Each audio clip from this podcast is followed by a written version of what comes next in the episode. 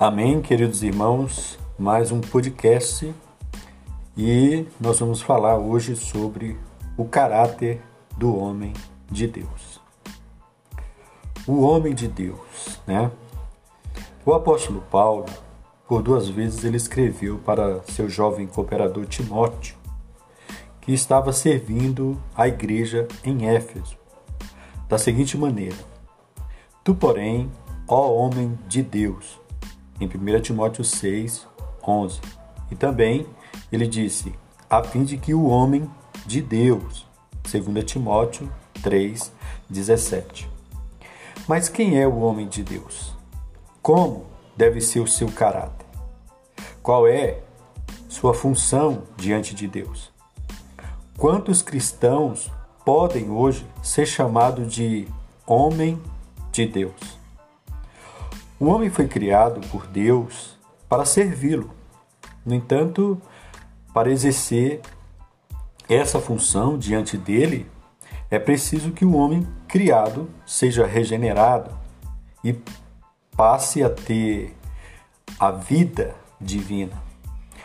O propósito e o próximo passo, né, após nascer de novo, é ser aperfeiçoado em seu caráter Assim, o homem criado por Deus poderá ser um homem de Deus.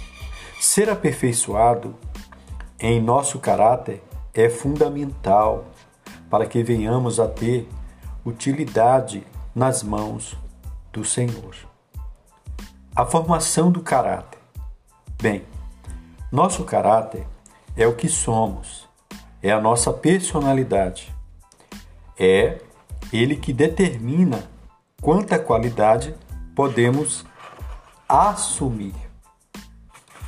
30% do caráter de uma pessoa é constituída por o que ela herda biologicamente e 70% é determinado pelo ambiente que ela vive e pela educação que ela recebe. Então, quando um cristão ele tem dois aspectos ajustados ao padrão de Deus. E ele se torna correto, qualificado a assumir responsabilidades em sua obra. Mas será possível mudar o caráter de uma pessoa? Certamente essa não é uma tarefa, uma tarefa fácil, irmãos. Todavia, para Deus não é impossível. Basta-lhe encontrar homens dispostos a servi-lo e serem aperfeiçoados para isso.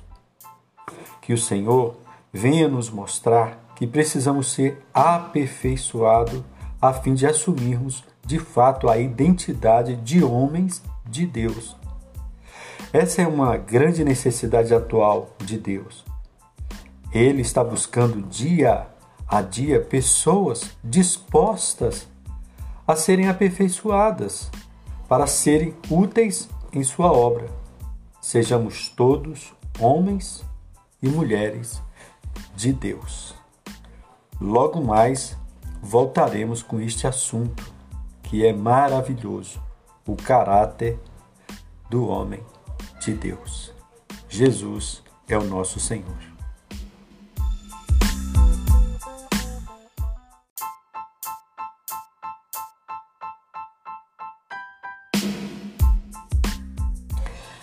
Estamos de volta, queridos irmãos, e estamos falando sobre o caráter do homem de Deus. Nós fizemos uma introdução falando sobre o homem de Deus e a formação do caráter. Agora nós vamos falar sobre o caráter do homem de Deus. Ele é mestre fiel. Bem, na segunda carta escrita a Timóteo, o apóstolo Paulo ele discorreu acerca das características do caráter do homem de Deus. Ele utilizou-se de figuras que possuem as características de um homem de, de Deus que ele deve ter. Então, vamos ver a primeira característica apresentada por ele, que é o mestre fiel. Está escrito em 2 Timóteo, capítulo 2, versículo 2, que diz: O que de minha parte ouviste e através de muitas testemunhas, isso mesmo transmite a homens fiéis e idôneos para instruir a outros. Bem, o apóstolo já havia determinado dois requisitos importantes que precisamos que precisam ser cumpridos por quem deseja ser fiel ou ser um mestre fiel. Ser alimentado com a palavra da fé e seguir o Senhor de perto. Leia lá em 1 Timóteo 4,6. Se alguém deseja ser útil ao Senhor no desempenho do ministério, de ensinar e instruir outros, é necessário que esteja constantemente se alimentando das palavras saudáveis da Bíblia, ou seja, da sã doutrina. Além disso, faz importante também que essa pessoa seja uma seguidora do Senhor. Em Mateus, capítulo 16, versículo 24, Jesus disse: Se alguém quer vir após mim, a si mesmo se negue Tome a sua cruz e siga-me. Alguns talvez se perguntem: o que tem a ver ser um fiel, um mestre fiel, com negar a si mesmo? Bem, negar a si mesmo é renunciar ao nosso ego, o que inclui nossas opiniões e arrazoamentos. Se, ao instruir outro, certa pessoa não tiver negado seu ego, ela corre o risco de não ser fiel à palavra de Deus e misturá-la com outros, com seus conceitos. Não é verdade?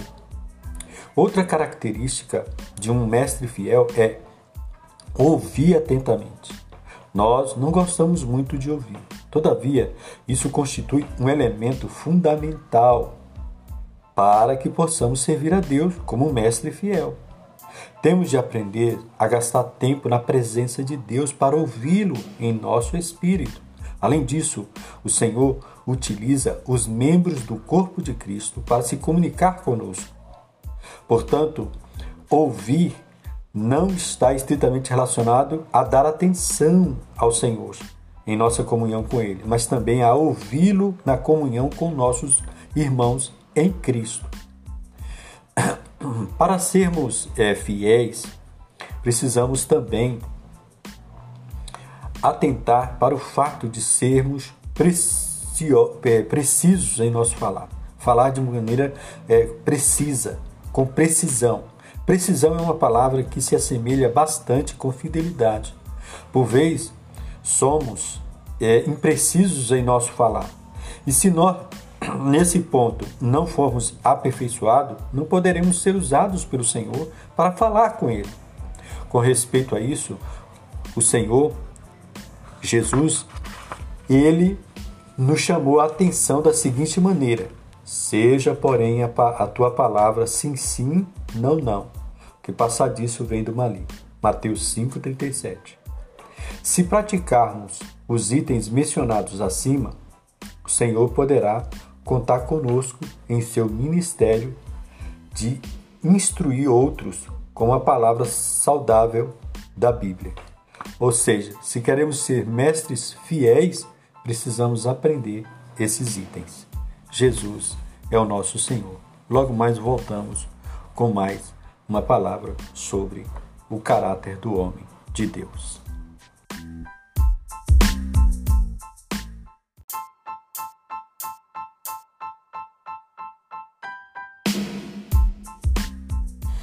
Amém, queridos irmãos. Estamos de volta e estamos falando sobre o caráter do homem de Deus.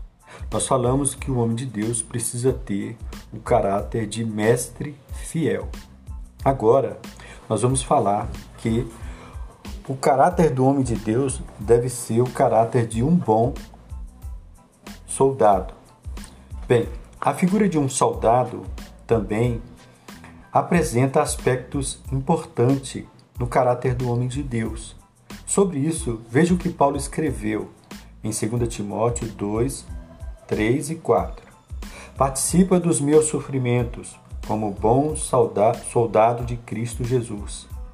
Nenhum soldado em serviço se envolve em negócio dessa vida, porque o seu objetivo é satisfazer aquele que o arregimentou. Bem, uma grande necessidade que Deus tem hoje é a de suscitar entre seu povo um exército de bons soldados. O mundo é um cenário de uma batalha espiritual entre Deus e Satanás. O posicionamento do homem diante dessa guerra é decisivo para o seu resultado final. Leia Êxodo 32, 26. Bem, o tipo de soldado que Deus lhe procura para estar ao seu lado, lutando em prol do estabelecimento do seu reino, do reino dos céus na terra, deve ser aquele que está disposto a sofrer pelo Senhor. Veja Mateus 16, 21. Não somente sofrer, mas sofrer com, com o Senhor. Sofreu em seu viver humano, simplesmente por ser fiel à vontade do Pai. Seu sofrimento ficou como exemplo para seguirmos seus passos. Leia 1 Pedro 2, 20 e 21. Bom, além do mais, irmãos, faz parte da vida cristã passar por experiências de sofrimento. Afinal de contas, fomos designados para isso. Leia 1 Tessalonicenses capítulo 3, versículo 3. Os sofrimentos pelos quais o Senhor permite que passamos são para aperfeiçoar nosso caráter e nos tornar úteis a Deus. Leia 1 Pedro, capítulo 5, versículo 10. Irmãos, é necessário também que o bom soldado esteja em serviço.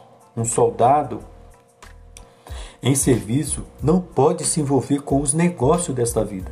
Tais negócios são as sutilezas de Satanás para envolver os homens de Deus, desviando-os do propósito para os quais foram designados quando se apresentaram ao Senhor a fim de servi-lo.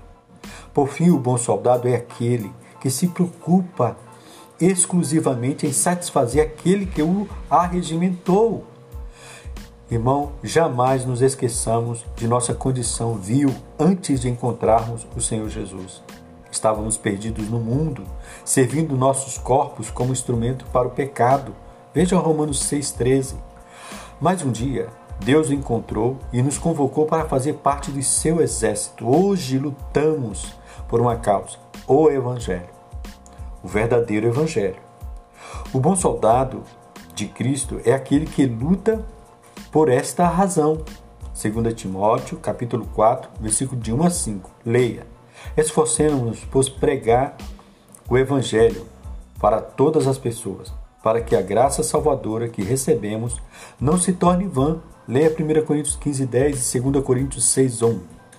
Vivamos uma vida, irmão, que satisfaça aquele que nos arregimentou, que nos deu a razão para viver, nosso amado Senhor Jesus Cristo. Leia Isaías 53, 11. Logo mais, voltaremos com a terceira parte desse maravilhoso estudo sobre o caráter do homem de Deus.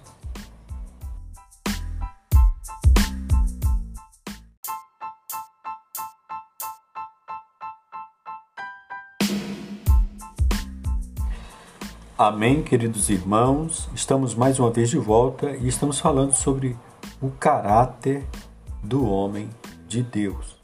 Bom, o último que falamos foi o bom soldado. Agora nós vamos falar sobre o caráter do homem de Deus como atleta coroado.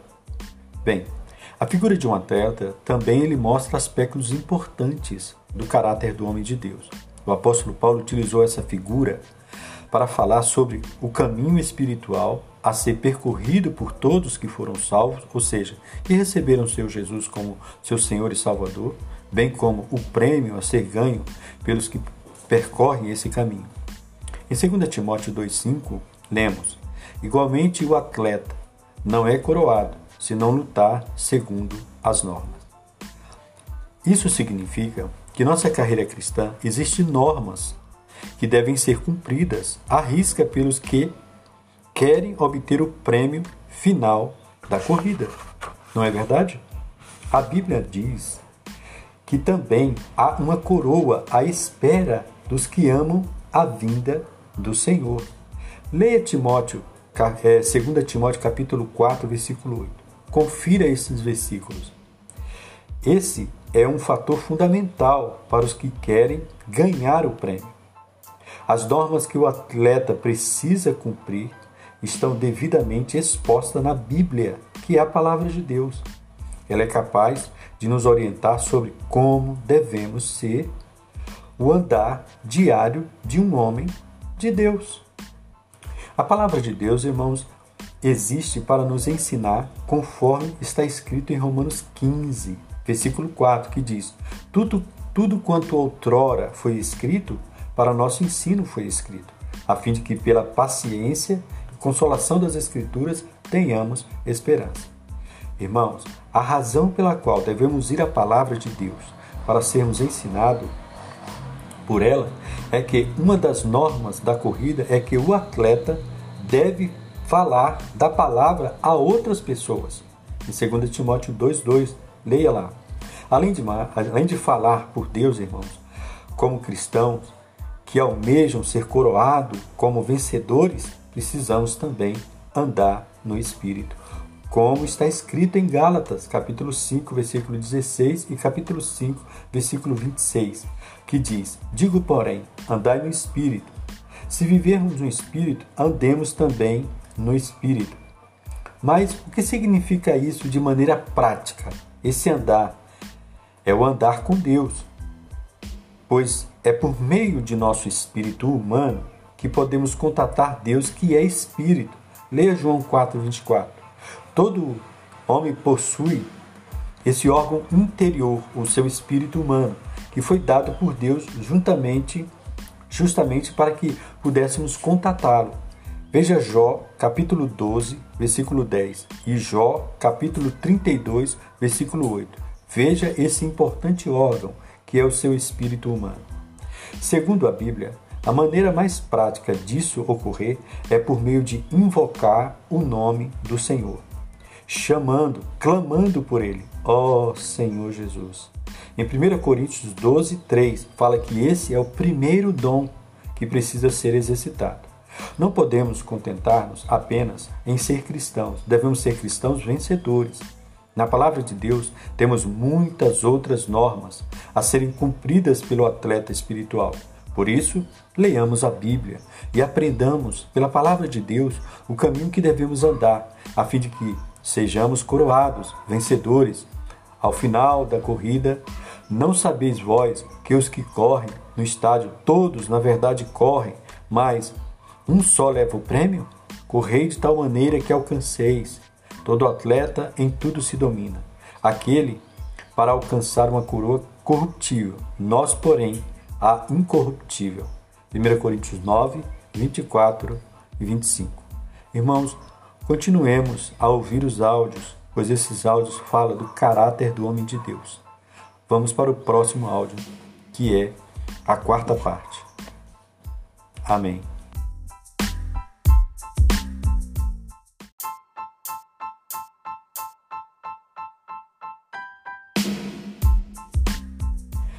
Amém, queridos irmãos, estamos de volta e nós estamos aqui elaborando a respeito do o caráter do homem de Deus. Esse é o tema. E nós já falamos aqui sobre o caráter do homem de Deus. O último agora foi atleta coroado. Agora nós vamos falar sobre que um dos caráteres do homem de Deus é que ele é um lavrador que trabalha.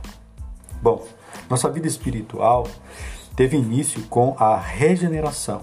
Fomos regenerados. E no momento em que cremos no Senhor Jesus como nosso Salvador, algo extraordinário ocorreu em nossa vida.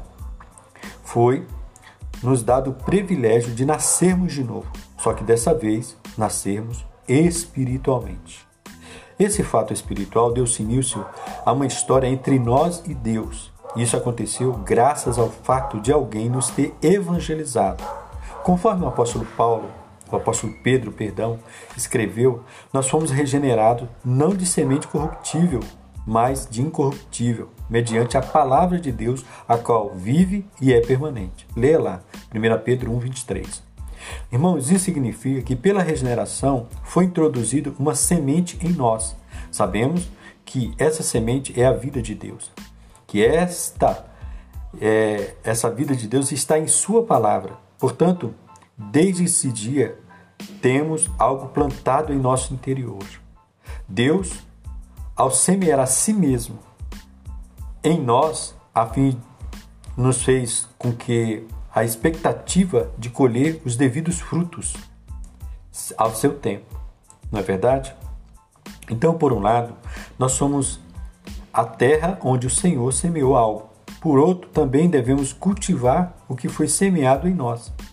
Em 2 Timóteo, capítulo 2, versículo 6, lemos: O lavrador que trabalha deve ser o primeiro a participar dos frutos.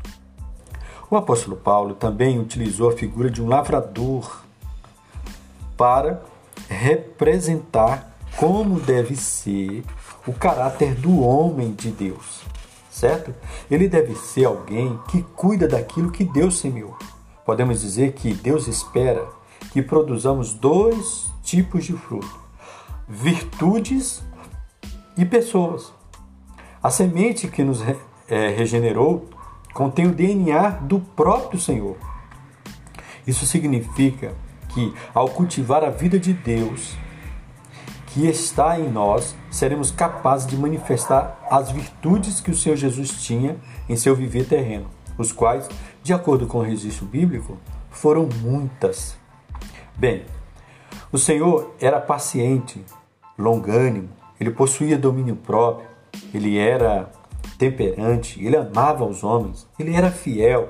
Além de outras e tantas virtudes, podemos cultivar a vida de Deus que há em nós por meio de regar da palavra de Deus. Isaías, capítulo 55, versículo 10 e 11. Leia lá. Por meio de nosso contato com a palavra, regamos nossa terra e a semente divina é introduzida e cresce e ela passa a manifestá-la. Gálatas capítulo 5, versículo 22 e 23. Aí é onde está o fruto do Espírito, onde deve se manifestar, deve se brotar, deve se aparecer. Então, à medida que a vida de Deus cresce por meio do regar da palavra, nós somos levados a pregar o Evangelho, a salvar outras pessoas. Quando isso acontece, irmãos, também estamos produzindo fruto para o Senhor, e esse tipo de fruto está descrito em João 15, 16. Ele disse que nos enviaria para que nós fôssemos e dessemos fruto, e o nosso fruto permanecesse. Bem, por fim, como um lavrador que trabalha, nós devemos ser diligente, perseverante no cultivo da semente divina que está em nós. Estejamos sempre junto à palavra de Deus, a fim de sermos regados por ela. Também, irmãos, mantenhamos comunhão com nosso amado Senhor Jesus Cristo, que é o nosso sol, o sol da justiça, e com certeza ele colherá os seus devidos frutos que tanto espera, e nós também podemos desfrutar de cada um deles. Amém? Que o Senhor nos abençoe e que essa palavra possa entrar em nós, mudando o nosso caráter. Jesus é o nosso Senhor. Vamos para o próximo caráter do homem de Deus.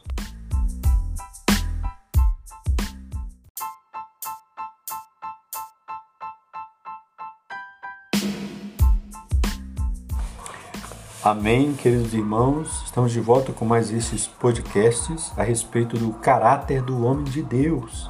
Amém? Estamos chegando ao final e o último caráter do homem de Deus é obreiro que não tem de que se envergonhar. Bom, o homem de Deus, irmãos, deve ter um caráter adequado. Segundo o apóstolo Paulo, ele deve ter em seu caráter aspecto de um mestre fiel, de um bom soldado, atleta coroado, lavrador que trabalha e de um obreiro que não tem do que se envergonhar. Não é verdade? Isso tudo nós vemos nos áudios passados. Ser um obreiro que não tem do que se envergonhar significa, em todos os aspectos, nós somos uma pessoa correta, que tem um caráter aprovado. E não há nenhum aspecto de sua vida humana ou do seu serviço ao Senhor do qual tenha que se envergonhar. Bem, humanamente falando, é quase impossível que o caráter de alguém seja mudado, mas para Deus tudo é possível, não é verdade? Leia Lucas 1,37. Para obter o caráter correto de um homem de Deus, devemos sujeitar-nos ao trabalhar constante do Espírito Santo em nossa pessoa. Irmão, um obreiro de Deus dá testemunho de Deus a todos. Isso significa que seu viver é correto e apto a testemunhar sobre a pessoa de Deus. Leia 2 Timóteo 2,14. Seu viver é impre... imprevisível, é irrepreensível, na verdade.